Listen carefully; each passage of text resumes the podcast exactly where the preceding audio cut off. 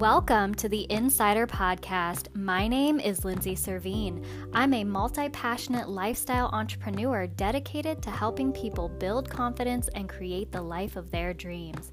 The mission of the Insider Podcast is to give men exclusive VIP access inside the female mind. With practical and tactical tips to improve your dating game, I want to help you be the guy so you can get and keep the girl. Today, I'm bringing on a very special guest, someone who is near and dear to my heart, my buddy and fellow YouTuber, Pablo Guzman. He is a passionate entrepreneur currently living in Colorado. He started off as a web designer in college, then traveled around as a freelance writer and photographer, and now has built a six figure business in the exotic pet industry. Pablo dedicates his time building communities around his curiosities and is in the beginning stages of his next project. In today's episode, we're going to be breaking down what Pablo likes to call the rent to own relationship, or as I like to call it, the situationship. So if you find yourself in a comfortable but unfulfilling relationship, keep listening. We're diving into how these situationships get started and how to get out of your dating rut and into a fulfilling life that you love. So join me and Pablo and let's go deep, deep insider. Hey boo, how's it going? Oh, not too bad. How's your night going? So good. So, thank you so much for being on the Insider podcast. It's amazing to have you. I'm excited to be on. I like the episode yeah. so far. well, you're our biggest fan, I think. Um, but that'll I'll, I'll represent that proudly. yeah. So I've already kind of told our audience a little bit about you and kind of what you do and uh, your entrepreneurial endeavors, but I always love to hear it straight from the source. So tell us a sure. little bit about you. Um, what are you doing right now? What are you working on? What are you liking? What are you loving? What are you hating? Yeah, yeah. I guess uh, I'll do like a brief origin story. Um, totally. Yeah. So, I mean, my parents are both from from Mexico, born and uh, raised pretty much. I guess my mom was nine when she came over, but uh, I was the first one born here in the States. And um, kind of like how you mentioned, definitely always had an entrepreneurial mindset. I remember when I was like in, uh, I think it was third grade, I saw some kids selling these these little bead animal, these keychains. I don't know if you remember those or mm-hmm. not. And um, they were awful. They were awful.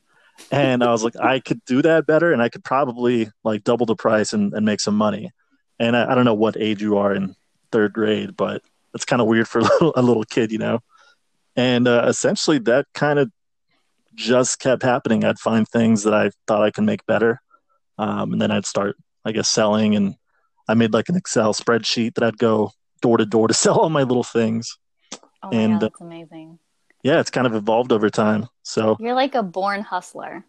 Yeah, yeah, I think so. I feel like uh, entrepreneurs i think there's people that want to be entrepreneurs and then there's people that just naturally are. Yeah. Even though i'm like a huge introvert i kind of force myself to to learn social dynamics just so i can be good at what i like to do which is i guess selling stuff.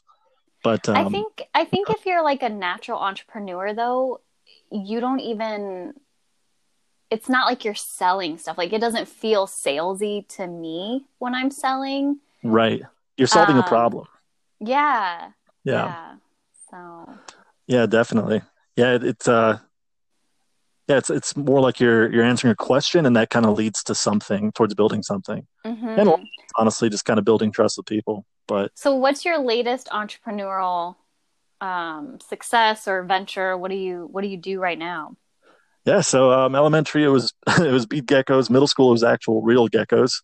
I uh, I, I was breeding leopard geckos at the time, which was kind of a, a, fluke thing. They they laid eggs and I hatched out the eggs. And so in middle school and high school, I was actually breeding three different species of reptiles and then selling crickets on the side. Um, and then I got a job at a pet store and kind of fast forward and now I have a actual retail retail reptile store. So I've had this business going for it'll be four years or it was four years in September. Wow. And uh, it's we've expanded and three times, three times now.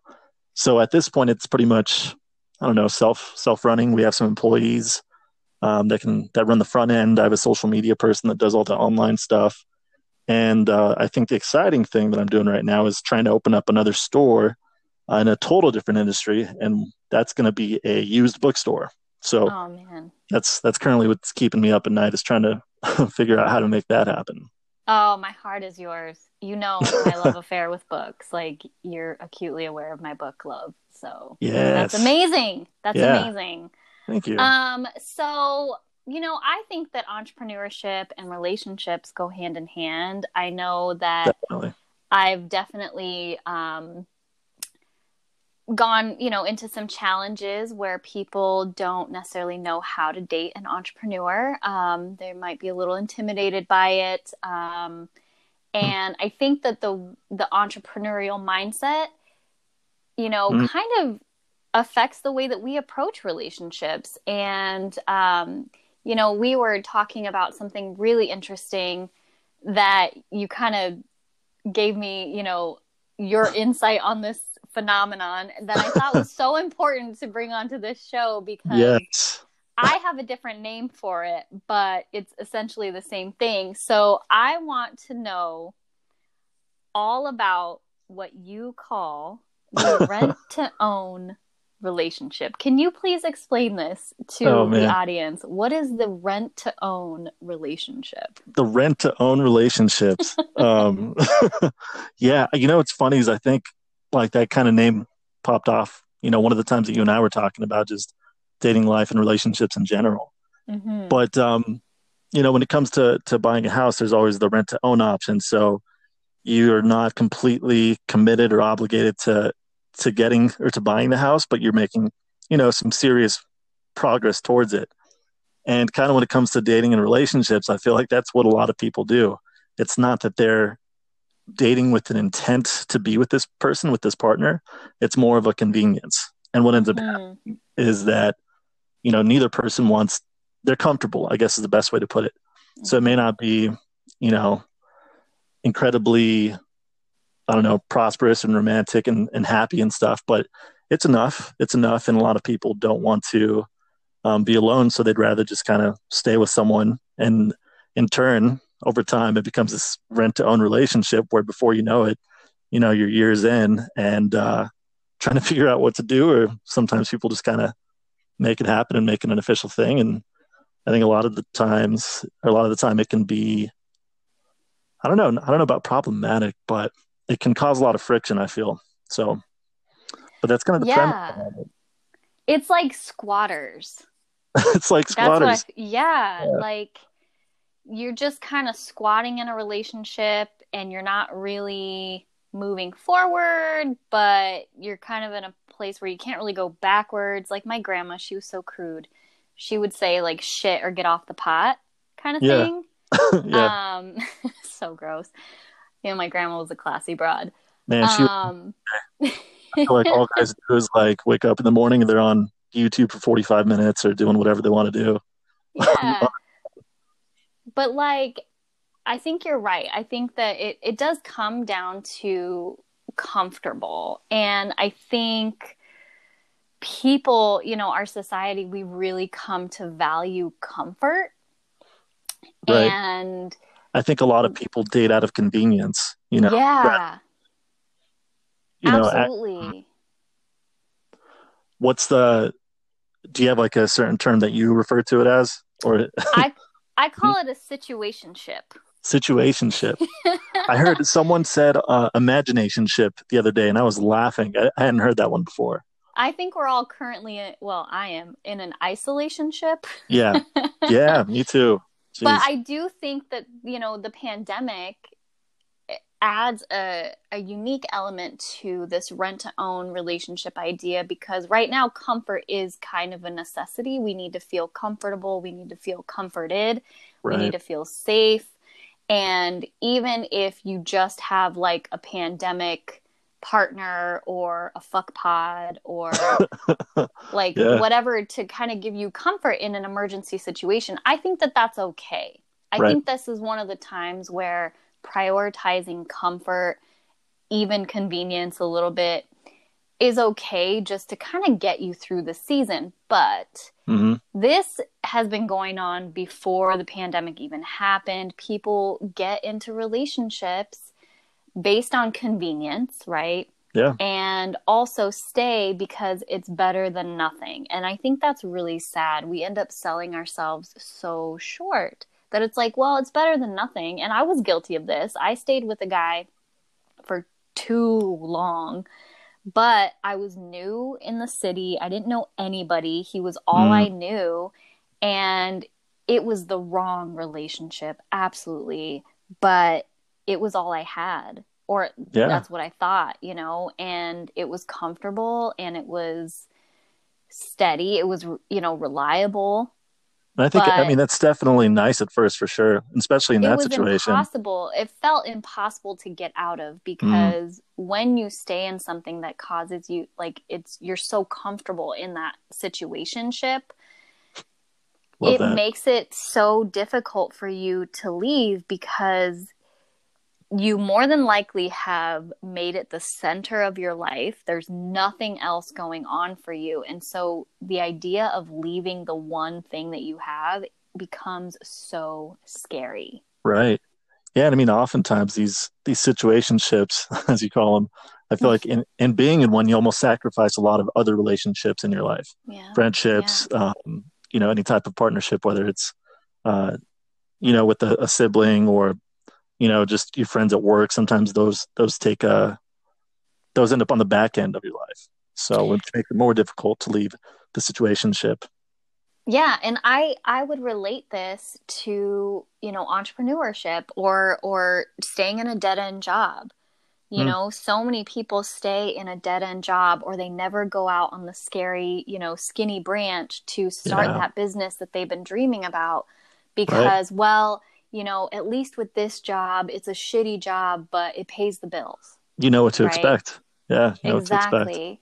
Mm-hmm. And you know, in life, in business, in love, like you have to take a risk and you have to risk like getting hurt, you know, compromising and being uncomfortable. You have right. to go out on the skinny branch. And I think for men, and you can totally tell me if I'm wrong, I think for men, convenience is more important for men in this kind of situation.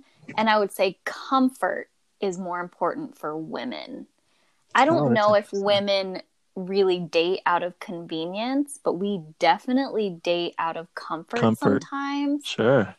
And i think with men it's more it's the opposite. I think it's more convenience. Yeah. And like how can i get whoever the girl is that's going to say yes. The right. least amount of activation energy, the least amount of investment. Who is the easiest girl that's going to be a solid, sure yes? it's like uh, what's I forget where it started, but it says that um, we we people typically date a partner that um, somewhat resembles their you know the, the parent of the opposite sex. Mm-hmm. You know, so so men will date will usually try to find someone that's reminds them of their mother. You know, maybe mm-hmm. not intentionally, but subconsciously. Mm-hmm. But um, I feel like a lot of a lot of men these days um, are more like children in men's bodies. you know, mm-hmm. it's a kind of mm-hmm. convenience thing. Like, oh, she said yes, that means I could play my video games, and she'll be around to you know pat my back on occasion. Yeah, and it's it's an uncomfortable thing to date somebody who's going to push you to be a better version of yourself and that we're not we are not all trying to be the best versions of ourselves like let's be real. There's a small percentage of us who actually are trying to be better. Yeah. And the rest of us are kind of cool with the status quo. And i think that that is a root of like bigger problems in our society. But specific to dating like that's why so many people are struggling to connect. Yeah, and they just kind of swing, you know, for the easiest catch. They, you know, go for the low hanging fruit. And I, I just think that that's really sad. That's really kind of shortchanging yourself. Right. You know, it's like, uh, it's like cuffing season, you know, you know, when cuffing season starts, it's, you know, who's, who's also available during that time. So we can mm-hmm. kind of, you know, hunker down during, during these winter cold months and be together. yep. And, and like I said, with like the pandemic, like I think that that's a perfectly reasonable excuse to like, you know, go for comfort because this yeah. is like mentally taxing. It's very stressful. You know, you have to limit your connection to strangers and that's fine like i i always encourage women to have a maintenance man first of all but especially during the pandemic yeah. You know i I'm definitely curious. think you should you should have a maintenance I'm, man. i like it. I'm curious to see what's going to happen with uh with the people that have been were in relationships prior to the pandemic. Um i feel yeah. like i've already of uh, partnerships where people are stressed just from not being accustomed to you know being tied almost literally at the at the hip with uh, their partner you know? Well i definitely think that you know you're gonna see whether or not this person was the good fit for you and i think that if you are in a rent to own relationship where you've just been squatting and you've just been kind of like in the comfort zone with this person out of convenience or whatever like that's really going to start to wear on you because you didn't really invest that much into this person to begin with. You didn't really like really yeah. let's be honest like them that much, you yeah. know. Yep. Um so that's just going to wear on you. Um but I think that it just takes a certain level of vulnerability and I think that that's kind of what's lacking in men and women is just this willingness to be vulnerable and ask for what you need and and advocate for what you want Right. In the same turn, though, being willing to yeah. give more, you know, instead of we're always kind of in this transactional love situation. I think it's terrible. Like, I just really want us to get out of this transactional mindset when it comes to dating. Mm-hmm. But if we could all learn to approach a relationship with what do I have to give to this person? What can I bring to this person? How can I show up for them? right instead of how is this person going to serve me? How are they going to meet my needs? Are they what i want? Are they what i need? Yeah because be very we, selfish. Yeah and yeah. i think you know i would argue that we are naturally slightly selfish you know yeah, as humans definitely. you I, know? I'm incredibly selfish about my happiness. Um, same. yeah. So and i always try to try to make it a point that when I say that I'm selfish, it's never at the expense of someone else's happiness. Right. You know, definitely not for that. But um, yeah, I think more people should be selfish in that sense. But uh, and I think mm-hmm. that people and and tell me what you think.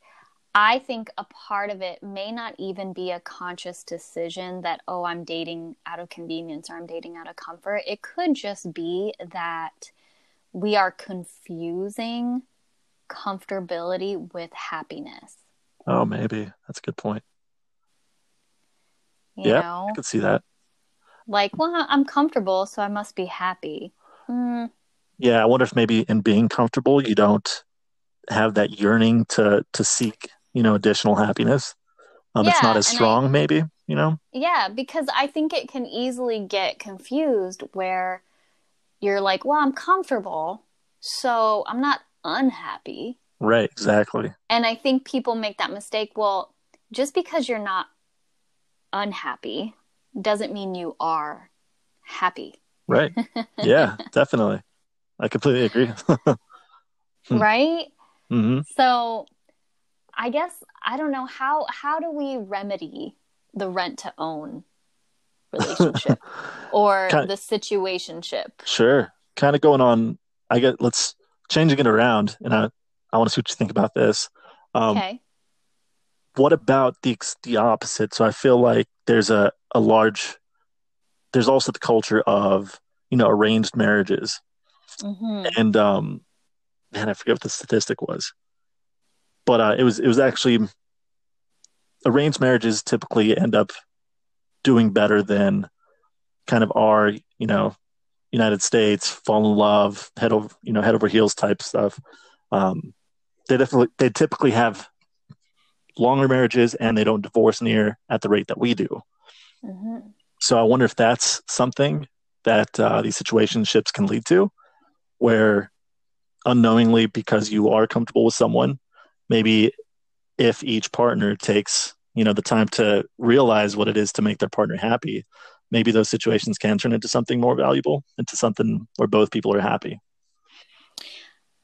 I definitely think that I think you could learn to appreciate someone and the value that they bring to a relationship and and that appreciation could lead to longevity i definitely think that that's possible however i wonder what the level of passion and mm. love and connection would be I, I think that there is, you know, a lifestyle love where you could learn to love someone um, as a person and out of appreciation and intrinsic value. But sure. there is a romantic love and there's a passion right. love that I don't know if you can put two people together and they can grow that. Um, we should run an and then I would. And I can I can pick partners for you via, you know, oh, okay. or whatever. From I'll do it from here in Colorado, but I'll have your profile set to Florida and uh, I'll pick the guys for you. Only if I can do it, vice versa for you. Oh man, you know my profile does not. I don't do well in the whole uh, online dating thing for whatever reason. That's because I need to write your profile. Probably. I actually had um, I had a girl write. I had a couple of girls write my profile for me because I told them I was having such bad luck, and even with them rewriting and picking the pictures and all that stuff, still nothing. Hmm. I know. I I think though it, it, we have to be fair to say that, and this could be just pure ignorance, so I apologize, but I would beg to ar- to argue that there's probably a small percentage of that statistic that the success rate of those marriages is based on cultural influences too like they may oh, right. not be you know they may not legally be able to divorce right true or like you know and then so bad you know from right. society family that they just yeah, can't. Yeah, so that could be part of it, but then also I think too I think in in those situations I would offer that maybe it's because the ego is not a playing factor in that. You have 2 mm. families essentially that are making that decision and so the individuals their ego does not play a part. Right. And we date on our ego. The ego is the enemy. You know, we absolutely date based on our ego. How can I get my needs met? Yeah. And, you know, with the least amount of resistance, investment, activation energy, et cetera, et cetera, et cetera. So I think that a part of that success rate could be because the ego is not present. Not, yeah, that's a very good point. You know, and the families know, like, here are the logistical things that make up a good marriage in our eyes and we know our daughter we know our son these are the traits that we think are valuable in a marriage you know personality wise and so they're matching based on that um, so mm-hmm. i think that just the removal of the ego could be a big part of it i don't know that'd be something worth exploring definitely I, you know revisiting this idea of who you would match for me i would be so curious to see and i And trust me, I already know what kind of women I would set you up with. I already, hands down, I already. Do you? Oh man, oh, that's, yeah. that's scary. Easy peasy. Easy peasy, she says. Easy oh man, peasy. I'm terrified. Why? I would be so like, oh man, I you would love the women that I would pick for you. Oh man. And they would adore Maybe. you. Maybe. I, I have no doubt in my mind. I feel like I feel like a trip to Colorado is necessary. We need to make this happen. Um, we'll figure something out. I'll go to Florida. We'll do the vice versa. yeah. I'll, it'll be like a YouTube series where one of us sits at the end of the bar and we like monitor the actual date itself. You know. I I would watch that. I think other people would watch that too. I could think of a few for sure. Oh, before I forget, question for you. Uh-huh. Um, yes.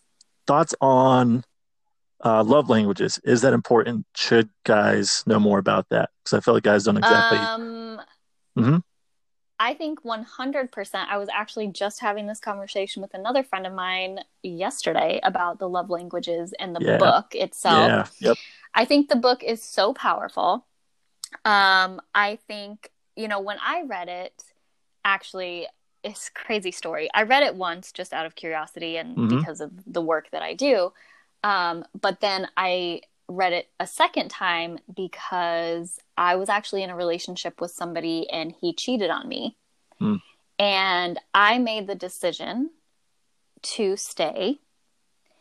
And I had certain conditions that I basically brought to him and said, Look, I'm willing to work past this mm-hmm. and to trust you again and to not punish you anymore, you know, because I'm making the choice to stay. Yeah. And I said, however, there are three things that I need you to do for me and able, you know, for us to be able to move forward. And one of those things was to read this book together.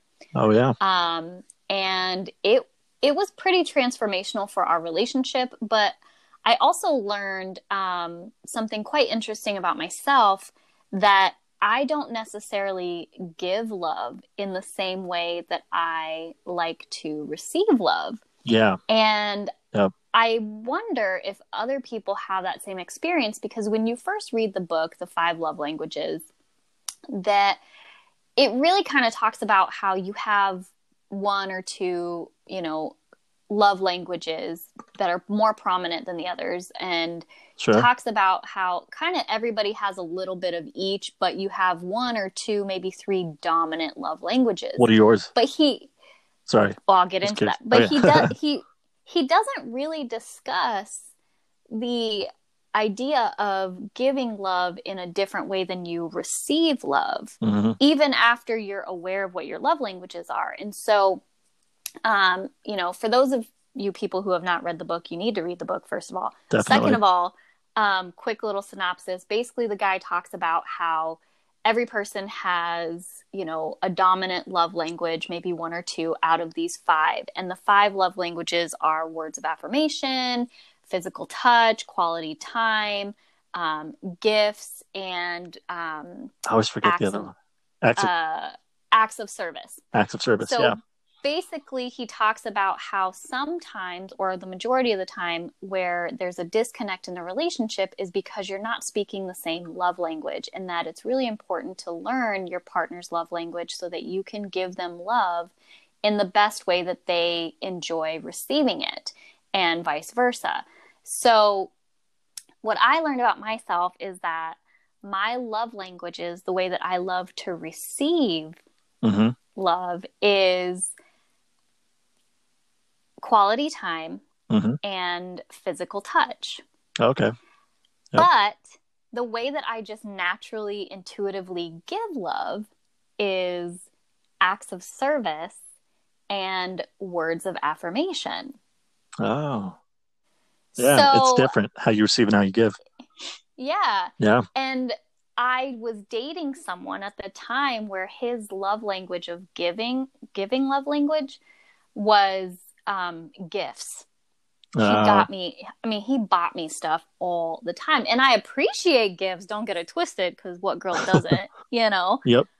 But I just didn't like that. Wasn't a love thing to me. That was just like, oh, well, this is really nice. Like, thank you. But like, I didn't feel like I was being loved. Right. I need know? something else from you. Yeah, yeah. So I thought that was interesting to like uncover about myself. So I'm like, wow, like okay, I don't even give love the same way that I like to receive it. Yeah. Um, so I thought that was interesting. Um, what about you? What are your love languages? Uh, as far as receiving, it's physical touch and words of affirmation, definitely. Okay. Um, okay. As far as giving, I'd say quality time is one.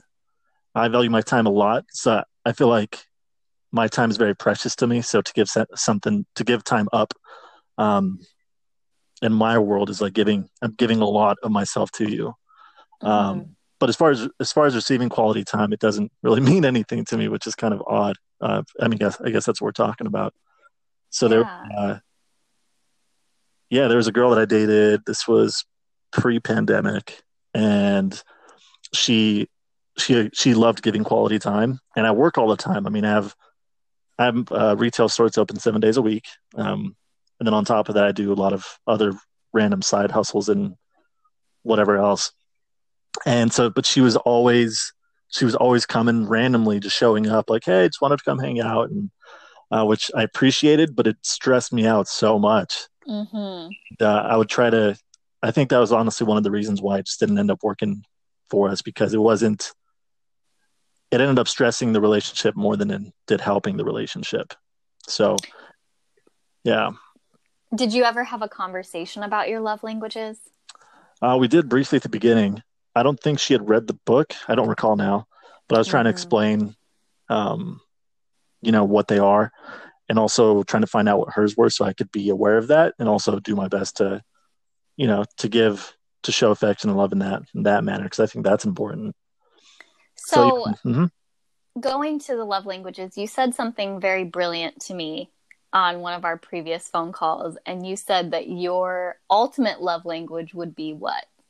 Ah, uh, building a business is should be a love language for sure. Yes, yeah, I agree. yeah, definitely.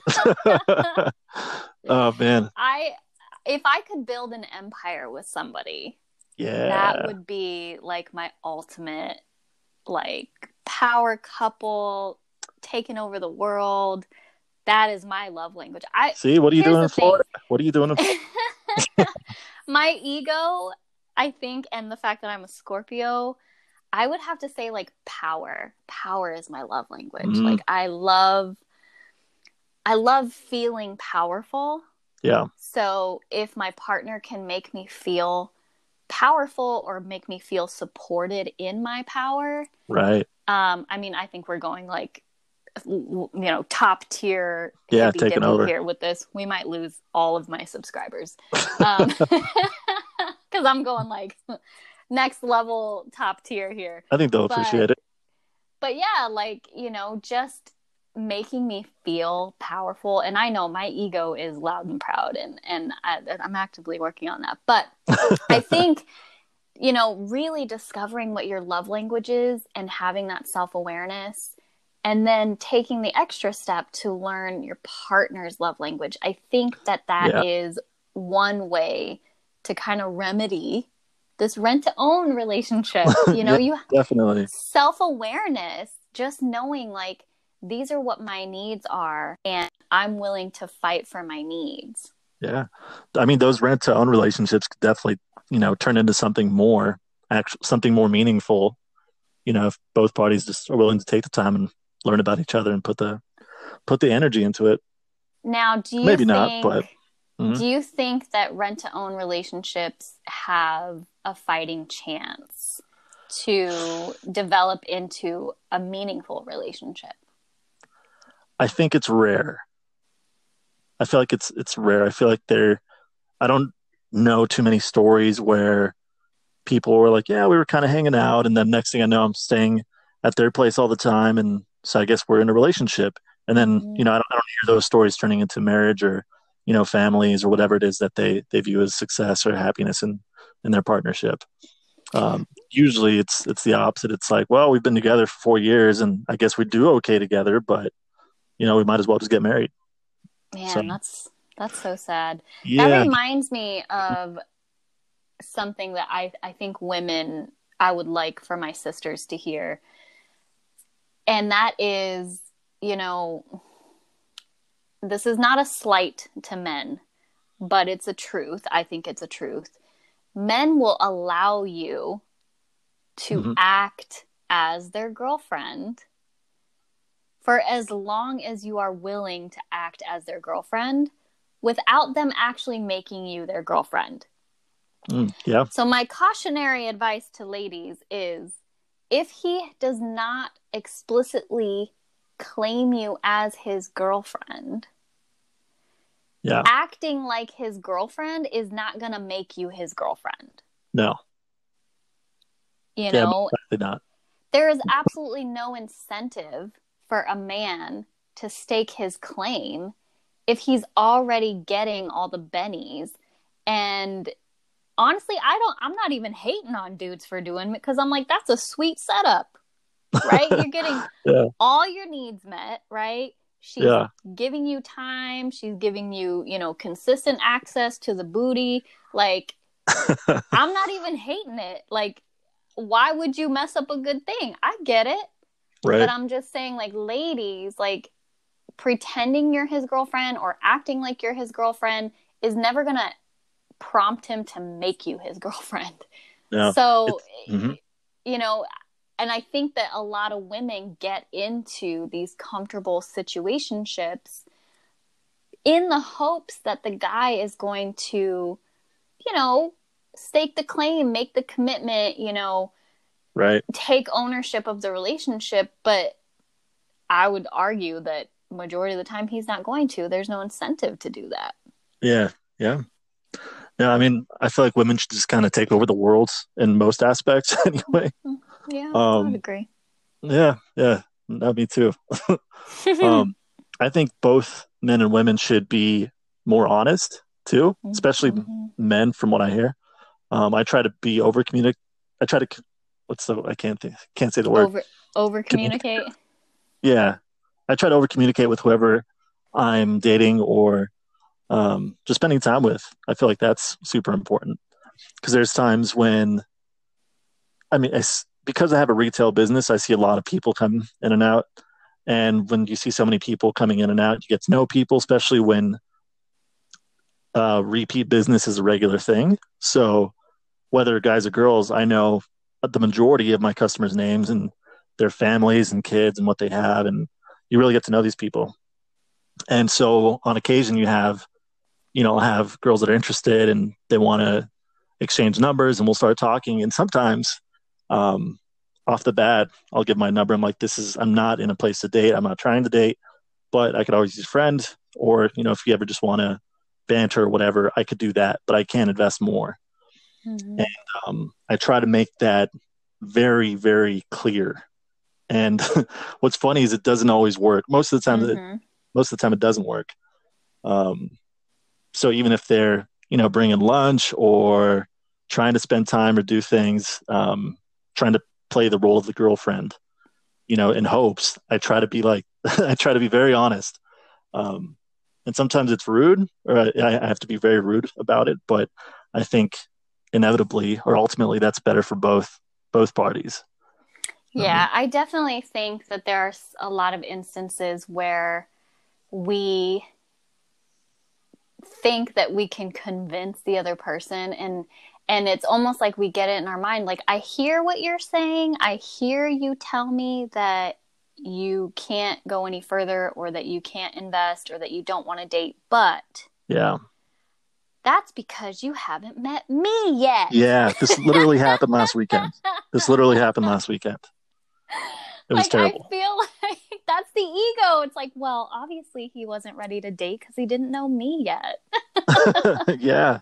Yeah you know oh, and man. and i love the confidence and i love feeling like empowered that we are the game changer and i i always feel like you should present yourself like you are the game changer however right.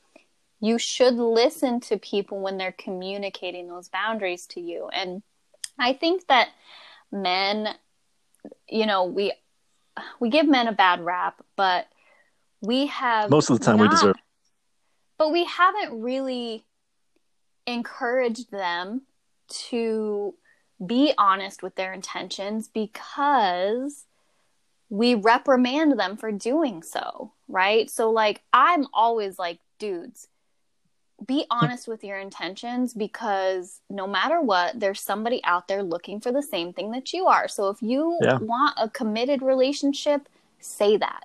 If right. you want to be out there, you know, just dick slanging and being casual, that's cool too. Yeah. Because trust me, there are plenty of sex positive women who just want to go out and, you know, right. hook up too. But I think men are, you know, afraid to just say, hey, I'm just here for a casual hookup because there's such a stigma attached to that.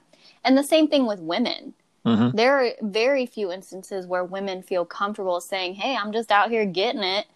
And that's yeah. all good but you know because slut shaming is a you know a pan- epidemic in our society i would say. Yeah. You know not a lot of women are going to position themselves out there and say hey i'm just out here enjoying my life. You know i'm sex positive. I want to have casual sex like whatever.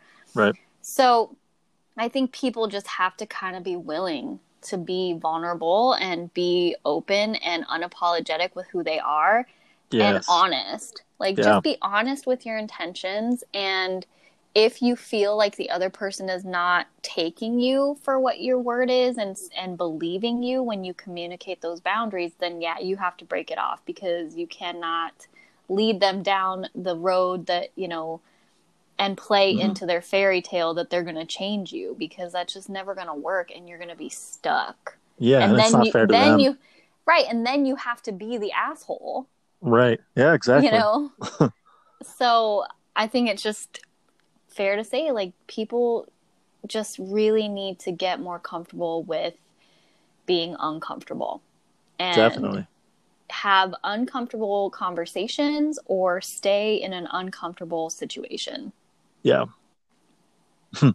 the uh the situation I think you'll like this. Uh, the situation last week was was a customer and it was kind of the um she asked for my number and I gave it to her and she messaged me right away and I was like, hey, just, you know, letting you know, pandemic's going on. I take it pretty seriously because there's a lot of people I care about that won't fare well if they happen to, to get COVID. Um, one of my friends lost his dad to it. I have another friend who lost family members. So I'm not looking to, to meet up or date. But mm-hmm. if you ever want to, you know, just feel like talking or something, or if you want to talk about the reptiles or whatever, um, that's fine. And uh, she did not hear any of it.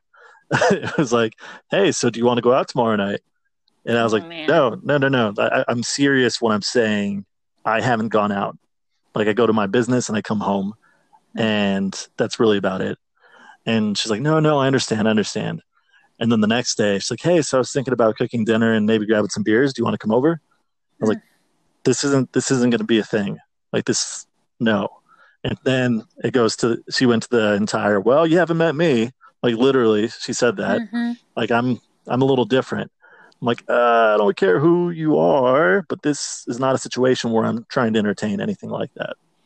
Um, yeah. Yeah. And then the next morning, she's like, Hey, so just after talking for uh, for a few days, I think we should just be friends. I was like, and I'm like, yeah, you know, you know what? After thinking about it, I think you're right. We would do much better if we're just friends. Well, and I think too, like, you know me because I'm kind of ruthless, but Mm-hmm. I would even have taken it a step further and just said, "Yeah, I don't even think we need to be friends. Like, yeah. it's nice to meet you. Best of luck." But like, that's just me being ruthless. In like, I have plenty of friends. Yeah. I have. yeah. I have like I know people that you know respect my boundaries, and you know what I mean. And so, I think that's just part of that self awareness conversation and just knowing your boundaries, communicating your boundaries, and advocating for yourself.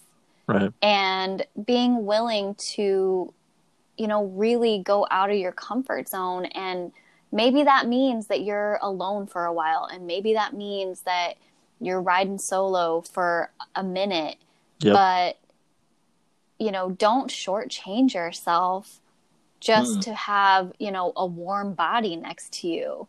And you know, obviously these times are kind of the exception. Definitely. You know, I mean, I was at you know at the beginning of the pandemic i called up you know one of my old maintenance men and said listen do you want to be my designated like pandemic partner and we literally had the conversation and laid out the rules and said this is just a casual thing but you know out of respect for our health you mm-hmm. know we are going to be sexually exclusive Mm-hmm. We're not going to date anybody and we will be friends and we'll hang out and we'll respect each other's boundaries, but there's no feelings involved. And we would do little check in conversations here and there and just say, hey, like, are you still good with this setup? Like, you know, oh, that's healthy. feelings? I'm not catching feelings. Like, we set up those boundaries and it worked beautifully. And once he kind of decided that he was ready to start dating, he was, you know, very you know, considerate and said, Hey, I'm thinking about, you know, starting to date a little bit. And I mm. just wanted to, you know, honor our agreement and let you know that and, and be respectful. And I said, Great. So now I know that like our situation is done. And right. like, thank you so much for one, honoring my health and two, like just honoring our friendship and, you know, being an adult. Yeah. And it was just so yeah it was so wonderful and we're good, good buddies to this day. He's out dating, I'm out dating, like we hang out as friends, like it's not a big deal. But once we established that boundary and said, okay, well, now we are friends, it is no longer sexual, nothing like that, we're able to respect our boundaries. And that is really what I think is missing. Like, you have to communicate and use your words, like, be an adult mm. and say, these are my boundaries. I need you to honor them. And I will also respect you when you communicate your boundaries to me. Yeah. It really is that simple and like people make things so complicated. They do. And it doesn't have to be like just and if you're in a relationship for comfort right now, be really honest with yourself. Like is this just comfortable for me? And is that what you really want? Right. Do you and that's okay. Like but you have to you know take ownership of the fact that you are choosing mm-hmm. to be in you know, an unfulfilling but comfortable relationship. And if you're not changing it, you are choosing it. Exactly. Yeah, I couldn't agree. And I mean, Thank you for you... coming to my TED Mic drop. oh, man. But really, I mean, what's like, what would have been the alternative? You guys would not have communicated and it would have progressed into who knows what. You know, one person would have caught mm-hmm. feelings, would have fallen in love, the other person's mm-hmm. not feeling it and then friendship's ruined it could have you know added stress to both lives heartbreak who knows what else. So yeah and then you lose a really quality person out of yeah. your life because you weren't willing to have a slightly awkward uncomfortable conversation. Yeah. life is fucking awkward people. Yeah, get used to it. I think the other thing that people don't consider either and I, I try to keep this in mind whenever I am dating is how trying to find a partner, be in a partnership affects everybody else around you in life.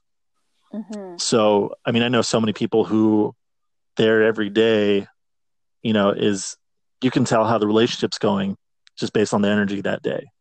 If they're having a mm-hmm. negative day, then it's very obvious they're having a, um, it's not going well with their partner and it's in turn affecting the workspace or family matters or, you know, whatever it is. So, yeah, I agree. And I, I, I forget who said this. I'm pretty sure it was Oprah. God love her. but she, I think it was Oprah, but I heard it. Somebody said that not only are you responsible for the energy that you allow into your life, but you are responsible for the energy that you bring definitely into, you know, other people's lives. And you're right. Like your relationship status can have an effect on the other people around you. And I think it's okay to sit in your feelings and experience your experience. However, yeah. you do have to be mindful yeah. of other people around you. And if you're not communicating what's wrong in your relationship with the person that you're in a relationship with, mm-hmm. but everybody else around you knows, that is a problem. Yeah. Yep and then not to say like that as far as like putting the energy out like people definitely don't have to be happy 24 7 like you don't want to force you know sure. or fake what you're feeling but um, i do think people need to be considered about the energy they put out absolutely uh, absolutely and i definitely think like if you're having a bad experience like that's okay like mm-hmm. please yeah. honor you know where you're at but it's okay to communicate that to people too and say like hey you know i'm sorry i'm kind of like in a funk today. I've got some stuff going on at home. You don't have yeah. to be you know putting your business out in the world but you can just say hey i'm i'm really sorry if i'm not bringing my best energy today. I've got some things on my mind. Right but and and, and people mm-hmm. will honor that. Like people are really good and kind and if i were i know if i were to show up anywhere and say hey i'm not my best self today. Please like excuse my energy but i'm i'm gonna do the best that i can people are gonna be like wow it's all good. Like and it goes right back to communication you know because you exactly. feeling. People know yeah. how, how to be around you yeah ver- you know versus if I just show up and I'm just in a shitty mood and I don't tell anybody what's going on, people are gonna be like, what, you know, what's this bitch's problem, right? yeah. Like, yeah. So I think it just all comes back to getting very clear on who you are, what you want, and communicating that in an effective way to other people. So yeah, um, and these rent to own relationships, make sure you read the fine print. You know, yeah. like look over the lease if something's yeah. wrong or you need something changed. Make sure to make that happen. Yes, like know the terms of agreement. Yeah. And is there be explicit. Know, is it only a one year lease or what's going yeah. on? Yeah. And and I know that it kind of like maybe takes the romance or the emotions out of it when we get so kind of nuts and bolts about relationships, but yeah. sometimes you do kind of have to look at it from a logical perspective and just say, okay, like, you know, if we're going to do this, you and I, we're going to do this. Yeah. This is where I'm coming from. I need to know that you're on the same page. And I think that that is ultimately what can help a rent to own relationship. And if you choose to be in like a casual situationship, that's totally fine. But just know that you are making that conscious choice. You know, I think that's where I struggle myself personally with relationships. As far as like not the rent own, but like actual like dating, um, serious relationships.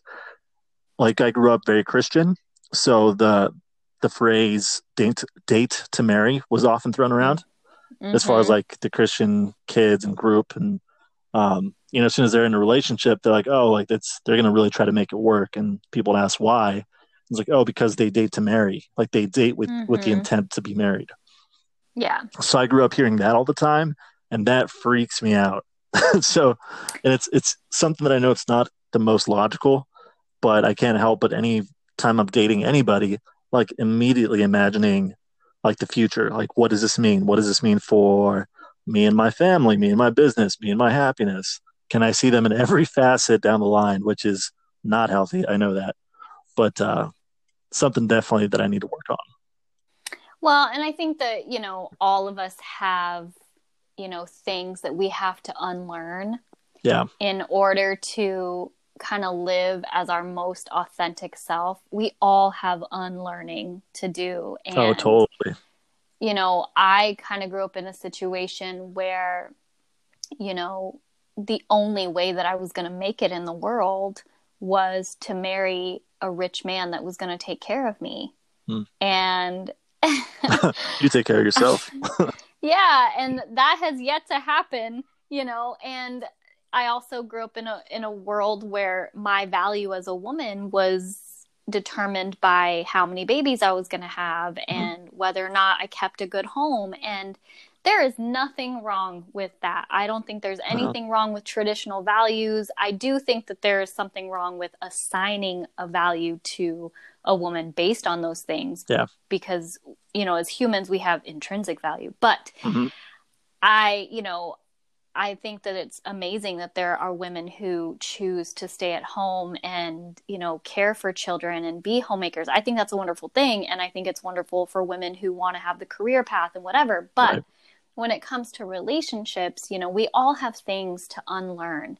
And, you know, I was recently listening to a mentor of mine and he talked about how we have experiences in our relationships mm-hmm. and subconsciously we turn these experiences into rules that hmm. we bring to our next relationship. Okay. So if I, you know, I dated a guy that cheated on me, and so for a while, my rule was that I can only get so close to a guy because he's eventually going to cheat on me. Mm-hmm. That was a rule that you know I didn't explicitly state that, but it was a rule that I had in my mind that right. well, he's gonna he's gonna cheat on me this will right? be a thing eventually.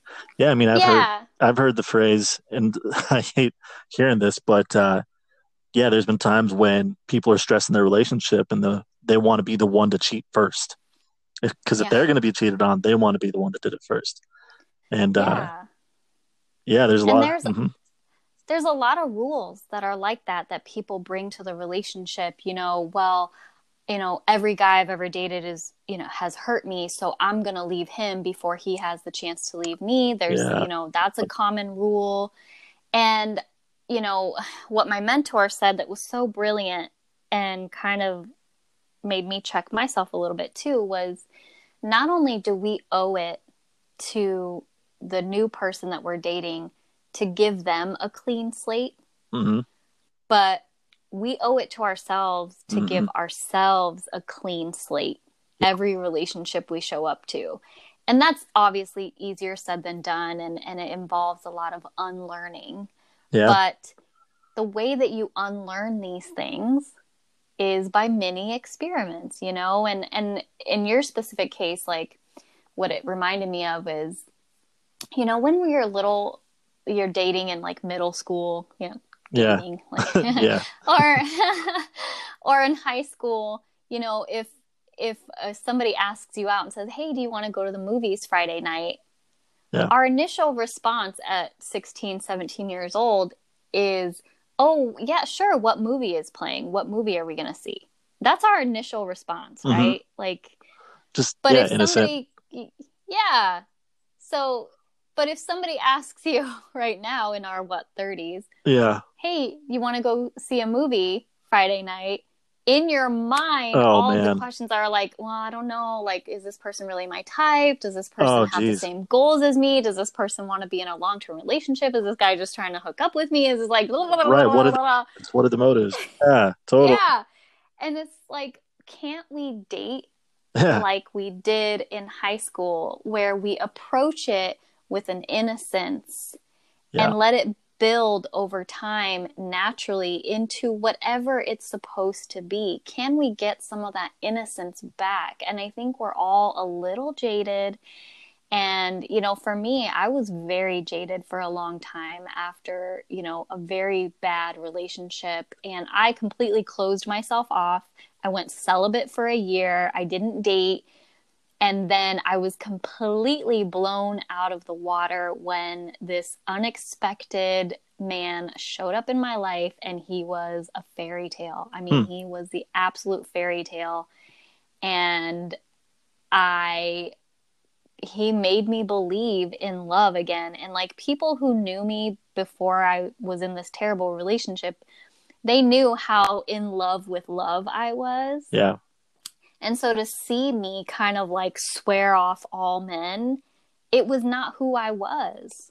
Right. And I I lost who I was, you know, in that relationship. And so I closed myself off and just swore off men and like I just needed to get back to me and it took another relationship to blow up in a beautiful way to remind me like oh yeah like I love love there's still this know? possibility. Yeah. Yeah. And so I think if we can remember that excitement and that innocence of when we very first started dating and just that curiosity and that sense of wonder. Yeah. Everything's positive think, and you're just waiting to see what else what yeah what uh just waiting for the beautiful things to come out of it yeah. Yeah and and just approaching it like oh man like what can i learn about this person? Like yeah. just being excited to get to know another human. Right. And and if that's all you take from it like my only goal at the end of this date is to just get to know this person a little bit. Mm-hmm. you know? I think that can help us you know unleash some of these rules that we carry and unlearn some of these um, you know yeah. things that we've believed for so long that are not truths. Right they're no. just stories. They're just little bits of information that we've collected. They're not truths. Yeah. They're just you know stories that we've told ourselves and we can change the story. Yep. For whatever reason it's hard to we put these values on these certain ideas when we're younger and we feel obligated to them and it's hard mm-hmm. to to not feel that way anymore. And i think you know going back to the rent to own relationship i think that that i mean we're going into a way deeper conversation. It's another episode. But you know a lot of people settle for these comfortable rent to own relationships because of this you know sense of unworthiness or this mm. you know i call it the the not enough complex and you know we settle for good enough Yeah. Because we don't feel like we are enough. And, you know, it's like, well, it's better than, it's better than nothing. Yeah. And if that's the bar that you set for yourself, that just better than nothing, you're in for a pretty mediocre life.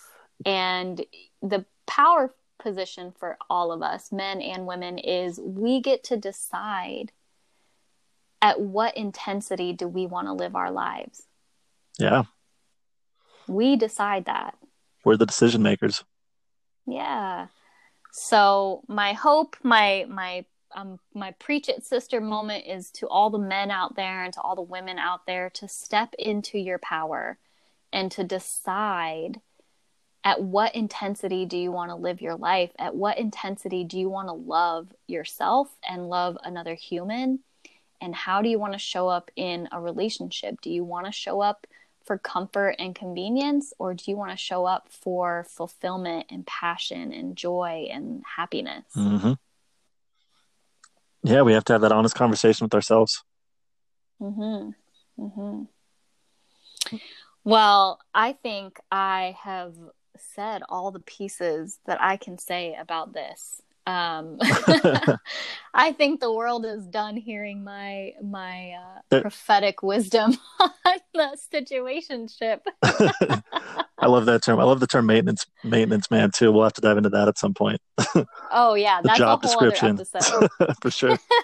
Uh, so, Pablo, before you go and before we we wrap this up, um, I want to give everybody the opportunity to find you, to support you. Um, you have an amazing YouTube channel, which I love. I binge watch. Um, and I just want people to know more about you. So, how yeah. can we support you? Um, how can people find you? Yeah, I would say so. I guess it's twofold. I'd say the, the best way to I guess the note that I want to end on is honestly, I just want people to pursue their own happiness first. I think that's important. Um, but as far as like finding my weird world of entrepreneurship, uh, just follow me, I guess, anywhere. It's either Where's P or Where's Pablo across the board on uh, Insta, Twitter, YouTube, any of that stuff. So um, just a warning, it's all entrepreneurship and business. So if you're not into it, uh, don't worry about it. But if you like that stuff, that's what I'm about. Cool. And I'll be sure to include all the links in the description box for everybody to find you. But um, Pablo, man, you're so amazing. I mean, we've been friends for so long and I could just talk to you forever. But I'm just so thankful that you came on to the show and that we got to dive into this incredibly interesting topic of rent to own relationships. So, yeah, I appreciate you, you and thank you for so having me much. on too. Absolutely. I we will have you on more. I I just know it. I have a feeling. I look so, forward to that. thank you so much for being on and uh, until the next one.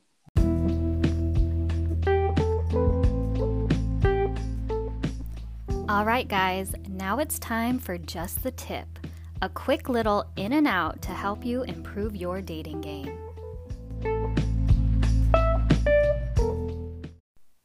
All right, guys, today we are going to be talking about style, specifically your hair. If you are over the age of 16 and you are listening to this podcast, then you should not be using hair gel. Yeah, guys, I'm talking to you. It is time to invest in a jar of hair balm or some kind of pomade with all of the amazing hair care products that are out for men nowadays. There is no excuse for crunchy hair. Women love men who have coifs of hair that they can run their hands through and not get stuck. So if you're still using hair gel, guys, it's time to swap it out and get yourself some classy hair balm or some kind of pomade. It's not very expensive, and trust me, it is worth the upgrade. It is going to level up your style, especially if you are blessed with hair. So, men, toss out the gel. You are not in a boy band, and get yourself some hair balm.